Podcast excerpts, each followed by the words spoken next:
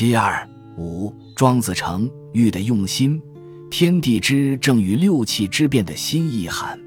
成前一节所论天气的正变，不仅与民生民末密切相关，并为先秦诸子所共同关注的议题。而立基于这个学术史的背景，本节将寻绎成喻正变之气在庄子思想中的特殊意涵。庄子运用语言状拟逍遥的理想。冥想层层超越，义理随之层层翻转，逐步指向造极之境。初以蓬蒿之间赤焰的一笑为开端，以小笑大，依次递进，由蓬蒿而莽苍，进而百里、千里，远游者的形体亦随之倍增。从栖身在榆树枝上的小小鸟儿，翻成浩浩北海中的一条千里巨鱼，巨鱼且不自限于海沸波翻。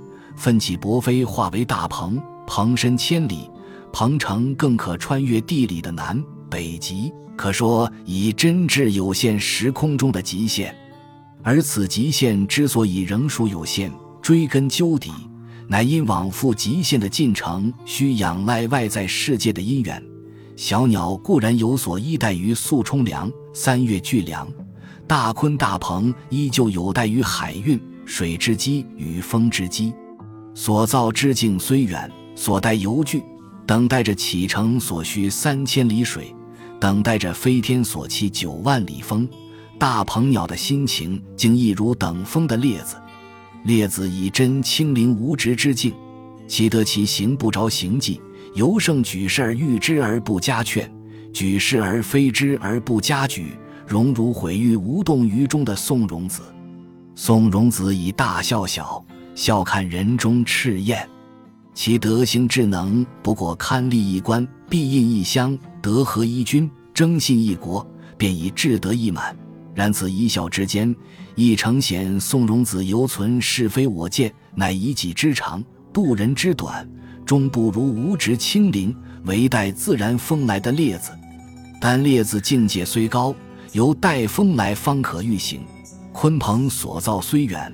仍待海运方可南徙，须风之积后，才能复其大意。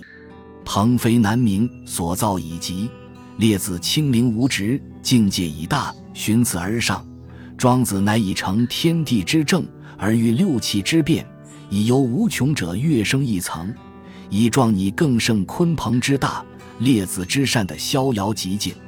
鲲鹏与列子既以真有限中的极限，则成。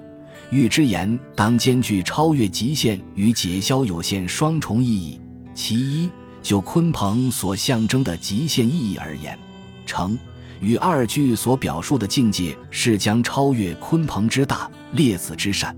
其二，就鲲鹏、列子尚待风来，而未真无待之境的有限意义而言，成与二句则以解消一代外缘条件方可成育而行的有限性。